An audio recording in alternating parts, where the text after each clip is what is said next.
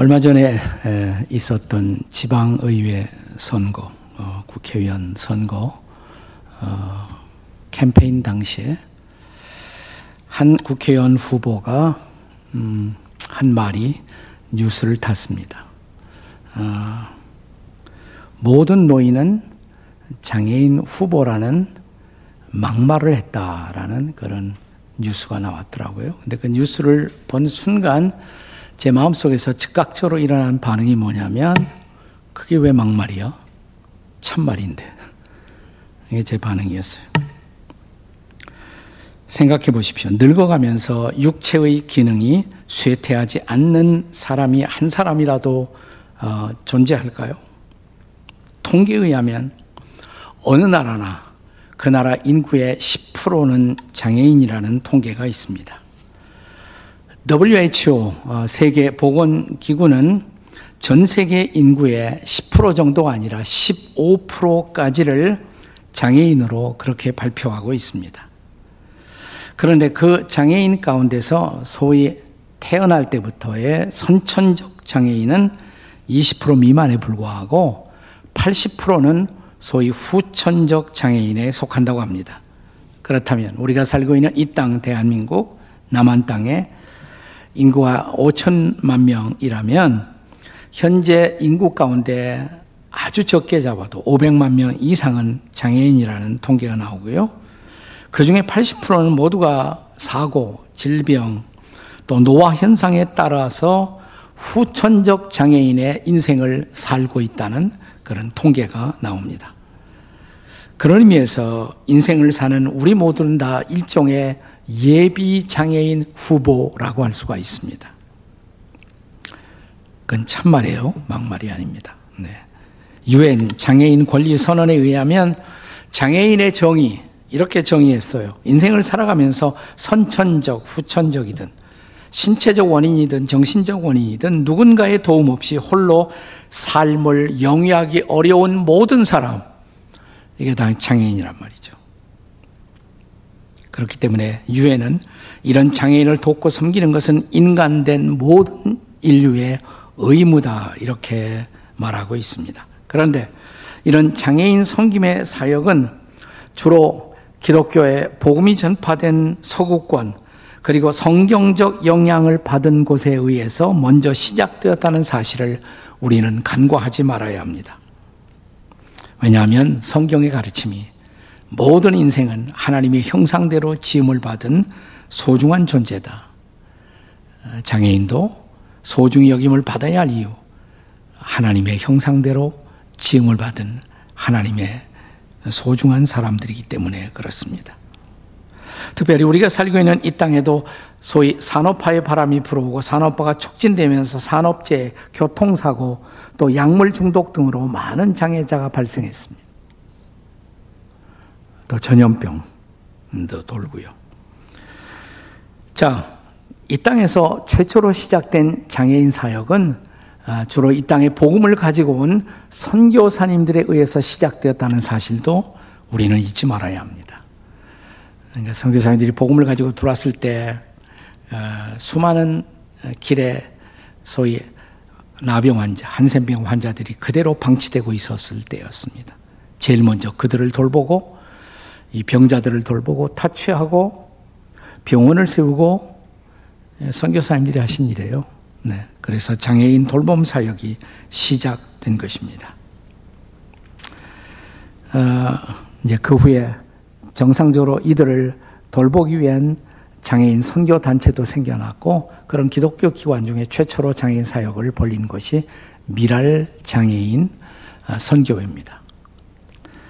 지난 한 10년 동안 제가 부족하지만 장애인 어, 그 미랄 장애인 연합회 선교회 이사장으로서 섬기다가 지난달에 제가 10년을 앞두고 이제는 좀 다른 분에게 넘기는 것이 좋겠다 그래서 은퇴를 했습니다. 마지막 이임식을 하면서 참 감사했던 것은 아, 참 장애인들을 돌보면서 내가 많은 것을 배울 수가 있었다는 것. 또 그것이 내 인생의 소중한 보람이었음을 아, 회고할 수 있었던 것이 너무 감사했어요. 한번 우리 장애인들의 고백을 한번 들어보죠. 이동호 목사 목사님 감사합니다. 그동안 많이 수고하셨는데 사랑하고요. 주 안에서 늘 평안하시고 건강하십시오. 감사합니다. 이미경입니다. 목사님 사랑하고 감사합니다. 이정훈 목사님, 그동안 미라를 위해서 수고 많이 하셨습니다. 건강하시고요. 앞으로도 저희 미라 잊지 말아주세요. 감사합니다. 이정훈 목사님, 그동안 수고 많으셨고, 어, 어, 사랑합니다. 사랑하시고, 건강하세요. 목사님 사랑해요. 감사합니다. 우리 하나님께 영광. 음. 제가 이런 일도 하고 있었던 거 몰랐죠? 네. 사실 우리 교회 사역 중에서도 이제 사역의 마지막으로 목표로 했던 것이 선교 사역과 함께 또 하나의 날개로서 이 장애인 같은 사람들을 돌보는 복지 사역이 함께 날개를 펼으면 좋겠다. 어, 그래서 나름대로 우리 교우들의 연합된 마음으로 최선을 다한 결과 어, 우리 교인들 중에도 모르는 분들이 많아요. 우리 교회가 그 복지 사역을 우리나라 어, 교회들 가운데서 가장 열심히 하는 교회라는 거. 특별히 장애인 어, 섬김 사역들을 우리 우리 지구촌의 복지 법인을 통해서 아주 활발하게 지금도 진행되고 있습니다. 한번 나는 여름이 있으면 여러분들이 시간이 허락되면 우리 교회 그 장애인 사역지들을 돌아봤으면 좋겠어요. 우선 수지에 가면 멀지 않은 곳에 여기 장애인 복지관이 있습니다. 장애인 복지관 한번 2층에 있으니까 한번 들어가 보시고요. 또 우리 장애인들에게 일터를 제공하고 또 그들에게 빵을 만들어서 공급하는 그 지구촌 보호 작업장이 있습니다. 그런가 하면 분당에 가면 장애인들을 위한 치유 생태 학습원, 자연 치유를 돕고 어, 장애인들이 와서 또 바리스타 훈련도 받을 수 있는 그런 장소가 바로 율동공원 앞에 있어요. 한번 들려보시고요. 그리고 최근에 동탄의 아르딤 복지관, 장애인 복지관, 아주 최신 시설로 된 우리나라의 가장 첨단 시설로 된 장애인 복지관을 우리가 수탁해서 운영하고 있습니다.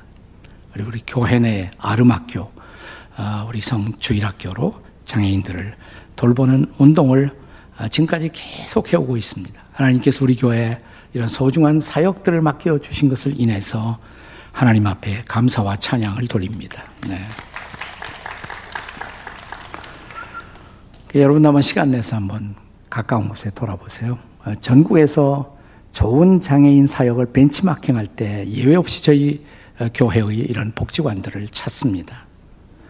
자, 그렇다면 이것은 교회적으로도 할 뿐만 아니라 교회에 속한 여러분과 저 개개인들이 이 장애인 사역을 감당해야 하는데 오늘 우리의 세상에서 장애인 사역을 어떻게 우리가 펼쳐갈 수가 있겠습니까? 그 첫째는 장애인에 대한 편견을 극복해야 한다는 것입니다. 오늘 본문을 요한복음 9장을 읽어보면 예수님 당시에 장애인에 대한 편견이 심지어 예수님을 따르고 있던 제 아들 가운데도 존재하고 있었다는 것을 알 수가 있어요. 예수께서 어느 날 길을 가시다가 날 때부터 소경된 시각장애인이죠. 이 장애인을 만나게 되었을 때 제 아들이 질문을 하게 됩니다. 본문 1절과 2절의 말씀을 함께 읽습니다. 다 같이 시작. 예수께서 길을 가실 때 날 때부터 맹인된 사람을 보신지라 2절 제 아들이 물어 이르되 라피어 이 사람이 맹인으로 난 것이 누구의 죄로 인함이니까 자기이니까 그의 부모이니까 여기서 우리는 예수님의 제 아들에게도 일종의 문화적 편견 혹은 신학적 편견이 존재하고 있었다는 것을 알 수가 있어요. 이것은 유대 나라의 율법주의적 문화와 무관하지 않습니다. 자, 율법주의는 소위 말하는 인과론에 뿌리박고 있는 그런 사고라고 할 수가 있어요. 그러니까 원인이 없이 결과는 있을 수가 없다. 그러니까 이 인과론에 사로잡히게 되면 이런 생각을 해요. 내가 장애인이 된 거 그냥 될 리가 없지. 과거에 내 잘못 때문에 그렇게 됐거나 아니면 우리 부모가 잘못해서 그렇게 됐거나 이런 생각에 사로잡힌 편견 때문에 제 아들이 예수님께 그런 질문을 하게 된 것이에요.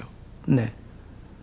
이것은 한국 사람들에게도 예외가 아닙니다. 소위 동양의 유교권, 여기에도 율법주의적 편견이 존재하고 있습니다. 대개 우리 동양권에서는 한국을 포함해서 우리의 신체, 육체라는 것은 어, 부모에게 물려받은 선물인데 육체가 상, 상처가 난다든지 장애가 생기는 것 이것은 매우 수치스럽고 부끄러운 일로 여겼습니다. 우리가 종종 들어왔던 이야기 가운데 한문으로 이런 말이 있잖아요. 신체, 발부, 수지, 부모. 네. 부모가 물려주신 그 신체는 머리털까지도 소중한 것이다. 그 말은 맞아요. 소중한 것이에요. 근데 문제는 그 육체가 살다 보면 상처가 날 수가 있단 말이죠. 사고를 당할 수가 있다는 것입니다. 오늘 같은 산업화 시대는 더욱 이런 일들이 자주 발생합니다. 그때 어떻게 할 것인가? 불편을 극복하도록 이런 사람들을 도와줄 것이냐? 아니면 이것을 운명으로 치부하고 부끄러운 일로 생각하고 사회에서 그런 사람들을 왕따시킬 것인가? 이것, 이것이 문제예요. 바로 이 지점에서 그런 유교적 편견 혹은 차별이 뿌리박고 있다는 것입니다. 하지만 예수님에게는 그런 편견이 없으셨어요. 오늘 본문 3절에 보시면 예수님이 이 사람, 즉, 맹인을, 시각장애인을 만났을 때 우선 이 사람에 대해서 예수님이 사용하신 표현을 주목해 보십시오. 뭐라고 그러십니까? 자, 여기 보시면 3절에 예수께서 대답하시되 이 사람이나. 우선 이 소경이 이런 말을 안 쓰셨어요. 옛날 우리는 장님이라고 그랬죠. 장님 소경. 이거 자체가 편견의 뿌리 박은 언어란 말이죠. 그런 말을 쓰지 않았어요. 사람이다 그러셨습니다. 사람. 하나님의 형상대로 지음받은 여전히 소중한 사람. 네. 예, 장애인 인권 운동이 벌어지기 시작하면서 비로소 이런 언어부터 편견을 극복하자. 그래서 우리가 과거에 쓰던 편견적 언어들을 우리가 버리기 시작하지 않았습니까? 그래서 이제 우리는 시각장애인, 맹인 대신에 또 청각장애인, 네. 과거에는 뭐 규모거리 이런 표현을 쓰지 않았습니까? 언어장애인, 벙어리, 네, 언어장애인, 정서장애인, 즉 육체의 한 기능에 장애를 안고 있는 사람이라고 표현하는 것이 옳은 것입니다. 근데 여러분, 제가 이 시리즈 설교를 철로 역정과 결부시켜서 말씀을 드리고 있는데 천로역정에도 장애인이 존재한다는 것을 알고 계세요? 천로역정 2편을 읽어야 돼요. 2편. 2편에 나옵니다. 천로역정 2편에 등장하는 장애인, 천로역정의 저자인 존 버년은 한 장애인의 이름을 뭐라고 지었는 거 아니? Mr. Ready to Halt. 영어로 Mr. Ready to Halt. 그러니까 이 halt 정지, 정지하기를 준비하고 있는 사람. 그러니까 걷다가 힘드니까 언제든지 어, 정지할 수 있는 사람. 우리말로는 번역할 때 뭐라고 하냐면 이 사람을 주저씨 그랬어요. 주저. 주저하면서 간다. 주저씨. 근데 이 책의 저자인 저한 번연은 이 사람에게 정중하게 미스터라는 이름까지 붙였어요. 미스터 ready. 네. 얼마나 어, 정중한 언어인지 모릅니다. 자, 또 한 사람의 장애인이 등장해요. 이 사람에게는 미스터 feeble 그랬습니다. 정서장애인. 약한 마음씨라고 번역이 되어 있습니다. 약한 마음씨. 자, 기독교적 성경적 가치관의 영향으로 뭐 벌써부터 이런 정중한 언어들로 장애인들을 등장시키고 있는 지혜를 주목해 보십시오. 구약 시대에도 장애인들이 형편없이 버림받고 있던 구약 시대에도 레위기 19장 14절의 말씀을 통해서 성경의 증언을 들어보십시오. 한번 같이 읽겠습니다. 함께 읽습니다. 시작. 너는 귀먹은 자를 저주하지 말며 맹인 앞에 장애물을 놓지 말고 내 하나님을 경외하라. 나 여호와니라. 우리가 하나님을 경외하는 사람들이라면 우리 주변의 장애인들을 얼마나 우리가 귀하게 다루고 그들에게 어려움을 주지 않도록 애써야 할 것인가를 가르치고 있다는 놀라운 말씀을 여기서 볼 수가 있습니다. 먼저 우리 마음속에 존재할 수 있는 장애인에 대한 편견을 극복하는 것, 이것이 장애인 사역의 시작입니다. 그 다음에 둘째로는 장애인 사역은 하나님의 선교라는 것을 우리가 확신할 수 있어야 합니다. 오늘 본문에 보면 당시의 문화적 편견에 뿌리박은 질문을 하던 제자들을 향해서 예수님의 대답이 뭐죠? 자, 본문 3절 하반부를 보겠습니다. 3절 하반부. 다 같이 시작. 그에게서 하나님의 하시는 일을 나타내고자 하십니다. 자, 이어지는 4절의 말씀입니다. 4절 함께 읽습니다. 시작. 때가 아직 낮음에 나를 보내신 이의 일을 우리가 하여야 하리라. 밤이 오리니 그때는 아무도 일할 수 없느니라. 네. 예수님은 인생의 장애, 이 장애를 하나님의 선교라는 관점에서 보고 있었다는 것을 여기서 알 수가 있습니다. 그래서 그들을 돕는 것, 이것은 하나님의 일을 나타내는 것이다. 하나님의 선교다 이 말이에요. 신학에서 하나님의 선교, Missio Dei 혹은 이것을 mission of God, 하나님의 선교다 이렇게 말합니다. 미션이라는 말은 보냄을 받는다는 말에서부터 나온 말이에요. 하나님이 우리를 이 땅에 보내주신 중요한 이유 중에 하나가 우리 이웃들 가운데 장애인 섬기는 것, 그것도 선교다 이 말이에요. 해외에 선교사를 파송해서 복음을 전하는 것, 물론 선교예요. 그러나 우리 주변의 장애인들을 돌보고 섬기는 것도 동일하게 중요한 하나님의 미션이다 이 말입니다. 하나님의 선교라는 것입니다. 실제로 그래서 이 장애인 선교는 예수님의 사명이었고 이 예수님의 사명이었기 때문에 예수님을 따르는 제자들에게 그들의 사명이 되어야 할 것을 우리 주님이 가르치십니다. 누가 보면 4장 18절 19절은 이제 예수님이 오신 그 이유를 설명하는 메시아의 사명을 선포하면서 의사 누가는 이렇게 증언합니다. 자, 누가 보면 4장 18절 19절 다 같이 시작. 주의 성령이 내게 임하셨으니 이는 가난한 자에게 복음을 전하게 하시려고 내게 기름을 부으시고 나를 보내사 포로된 자에게 자유를 눈먼 자에게 다시 보게 함을 전파하며 눌린 자를 자유롭게 하고 그 다음에 주의 은혜의 해를 전파하게 하려 하십니다. 그것이 예수님이 오신 이유다 이 말이에요. 예수님의 미션이다 이 말입니다. 자, 이 일을 위해서 보냄받으신 예수님이라면 그 예수님을 따라가는 예수님의 제자가 여러분과 저라면 우리도 그 사명을 감당할 수 있어야 한다는 것이죠.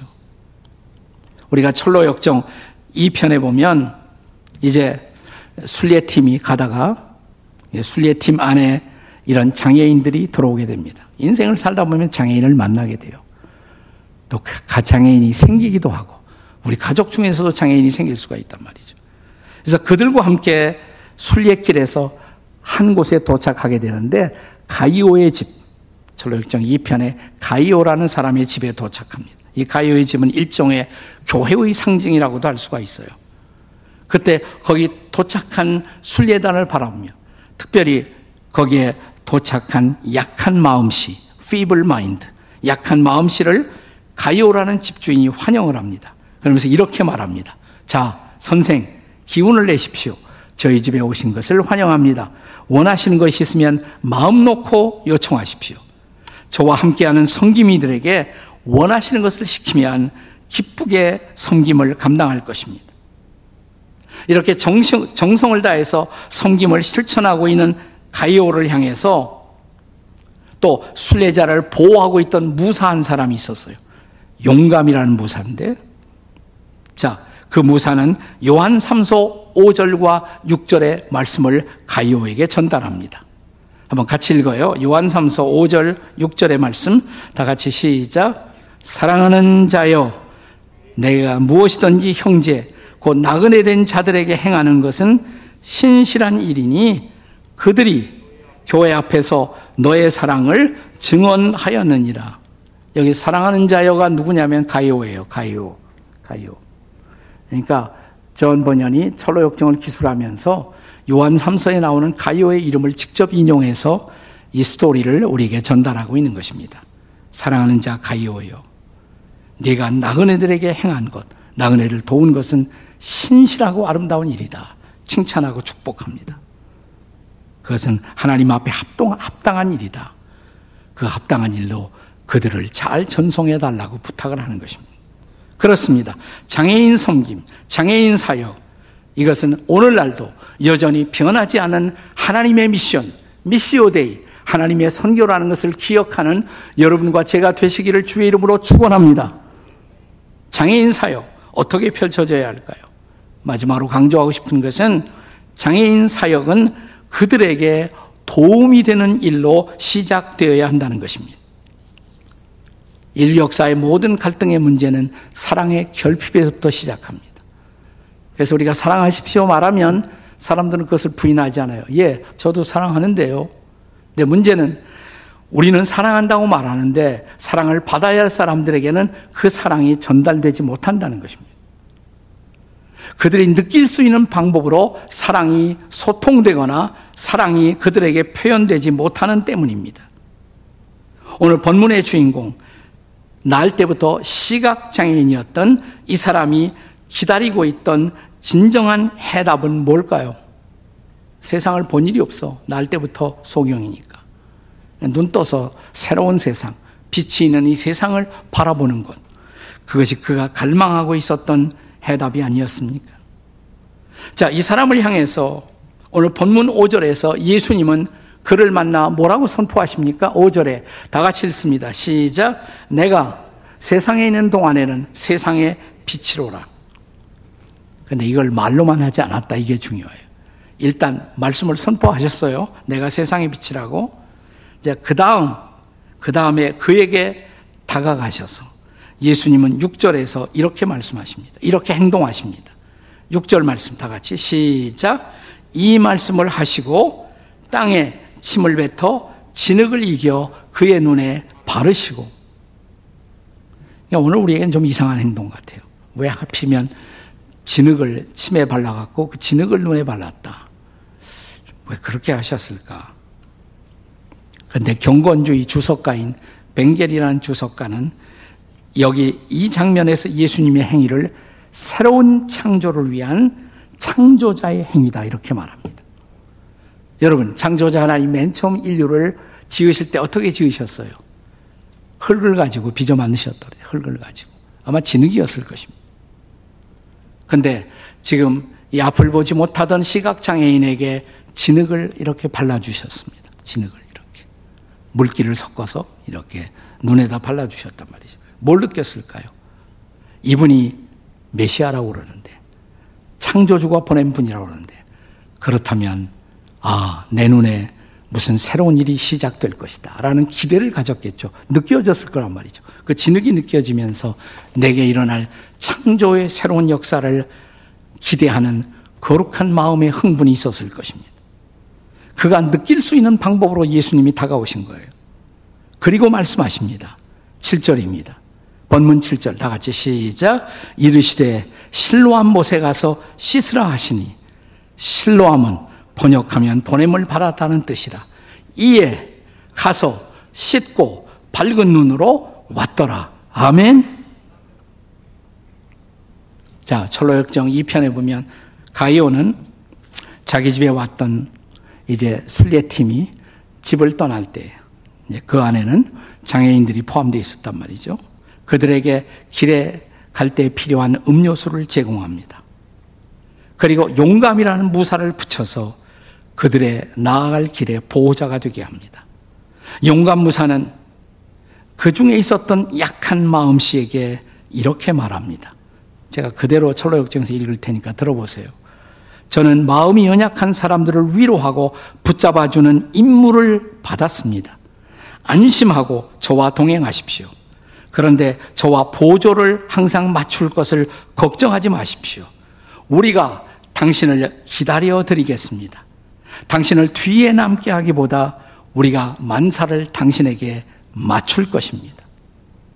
맞춤 서비스죠. 그러니까 빨리 걷지 못한다고 걱정하지 말라고 우리가 기다려 주겠다고. 얼마나 섬세한 돌봄이에요. 여러분, 이것이 진짜 성김이지요. 상대에게 도움이 되는 방법으로 도움을 베풀어야 한다는 것입니다. 이렇게 가이오의 집 앞에서 출발 준비를 하고 있을 때 거기 누군가 또 한 사람이 도착해요. 장애인이. 그가 바로 주저씨였어요. 주저씨. 제대로 걷지 못하는 주저씨. 약한 마음씨는 주저씨를 보자마자 너무너무 기뻐하면서 이렇게 말합니다. 지금 저는 마땅한 동행자가 없다고 불평하고 있었는데 당신 같은 사람이 바로 내가 기대하고 있었던 동행자입니다. 우리는 서로 서로 도움이 될 수가 있을 것 같군요. 그때 주저 씨가 이렇게 말합니다. 저도 당신과 동행하면 좋겠습니다. 그리고 필요하다면 제가 가지고 있는 지팡이를 빌려드리겠습니다. 그랬더니 약한 마음씨가 이렇게 말합니다. 호의는 감사합니다만은 지팡이는 아직 저에게 필요 없습니다. 제 다리는 아직 멀쩡합니다. 대신 우리가 가는 길에서 개가 쫓아오면 그 지팡이로 저를 보호해 주십시오. 이런 장면이 다 나와요. 여기 연약한 사람들이 서로가 서로의 보호자가 되어서 동행하는 아름다운 순례의 모습을 상상해 보십시오.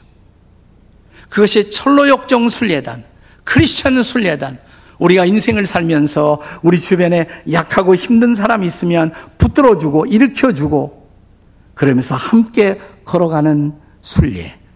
그것이 인생이다 이 말입니다. 그것이 바로 인생이다. 영성 작가였던 헨리 나웨인이 자기의 저서 가운데 아주 얇은 책인데 아담이라는 책이 있어요. 아주 아름다운 책입니다. 잘 아시는 것처럼 헨리 나웨인은 하버드 대학과 예일 대학의 교수였습니다. 근데 그가 어느 날 선포합니다. 그러니까 하버드 교수직, 예일 교수직을 내려놓고 캐나다의 토론토에 가면 데이브레이크라는 장애인 공동체가 있는데 자기는 그리로 들어가겠다고. 저도 가봤어요. 자그마한 공동체예요. 아주 자그마한 공동체. 많은 사람들은 그의 영적인 거룩한 결단 앞에 박수를 치고 호응했습니다마는 또 어떤 사람들은 헨리 나우엔의 은사가 아깝다. 거기 가서 몇 사람의 장애인에게 자기의 은사를 다 소모하는 것, 그것이 과연 지혜로운 결단일까라는 질문을 던지고 있었어요. 그 질문에 답하기 위해서 헨리 나우엔이 쓴 책이 바로 아담이라는 바로 이 책이에요. 이 책에서 그는 이렇게 말합니다. 그가 모든 어, 화려한 교수직을 내려놓고 장애인 공동체에 돌아와 몇 사람의 장애인을 섬기기 위해서 나머지 일생을 살겠다고 결단한 이유. 그 결과를 그는 이 책을 통해서 이렇게 보고합니다. 나는 처음에 아담, 이 아담이 장애인 중에 하나였는데 아담을 돌보기 위해서 이곳에 왔지만 오히려 아담은 나에게 더 많은 것을 주었고 더 많은 것을 가르쳤습니다. 아담은 나에게 축복이었습니다. 나는 아담을 통해서 예수님을 발견했습니다. 나는 아담의 고난을 통해서 예수님의 고난을 발견했고, 나는 아담의 죽음을 통해서 예수님의 죽음과 예수님의 부활의 의미를 깨달을 수 있었습니다. 아담이 나의 스승이었습니다. 저도 제가 10년 동안에 미랄 선교의 이사장직을 내려놓으면서 여기서 아담에게서 이 책에서 배운 것을 그대로 얘기했어요. 제가 10년 동안 섬긴 것이 아니라 더 많은 것을 섬김을 받았다고. 내가 더 많은 것을 배웠다고. 이 장애인을 통해서 얼마나 소중한 인생의 레슨을 배웠는지 모른다고. 이것을 바로 실로암 체험이라고 말하는 것입니다. 실로암 체험. 마지막, 자, 날 때부터 시각장애인이었던 그를 예수님은 실로암 못으로 보내십니다. 거기서 하나님의 놀라운 창조 역사를 경험하도록. 실로암, 그 뜻이 보냄을 받았다는 뜻이에요, 역시. 우리가 보냄을 받아온 이 세상에서 하나님의 놀라우신 창조의 손길을 경험할 수 있는 사건. 그것이 바로 장애인 사역의 본질입니다. 우리가 자주 부르는 복음성가 실로암처럼 우리가 장애인을 섬기는 삶을 살 때 우리는 인생의 새벽, 새벽을 찾아 떠나는 소명자의 아름다운 빛을 경험하게 될 것입니다. 그 찬송 생각나시죠? 가사가 어떻게 시작됩니까? 어두운 밤, 캄캄한 밤에 새벽을 찾아 떠난다. 종이 울리고 닭이 울어도 내 눈에는 오직 밤이었어. 오 주여 주님께 감사하리다. 실로암 내게 주심을 나에게 영원한 사랑 속에서 떠나지 않게 하소서. 실로암에서 발견한 하나님의 사랑, 실로암에서 발견한 하나님의 놀라운 소명, 실로함에서 비로소 경험할 수 있었던 하나님의 창조의 터치. 우리 모두 실로함 인생을 살아갈 수 있기를. 보냄받은 진정한 삶의 의미를 다하고 주님 앞에 마지막 인생을 결산할 수 있기를. 난 사람 때문에 누군가가 불편한 인생 속에서 도움을 받고 그리고 누군가가 나 때문에 그 눈을 열어 새 세상을 볼 수가 있다면 빛 대신 주님을 볼 수가 있다면 이것이 우리가 인생을 살아가는 삶의 이유와 소명이 될 수 있기를 주님의 이름으로 축복합니다.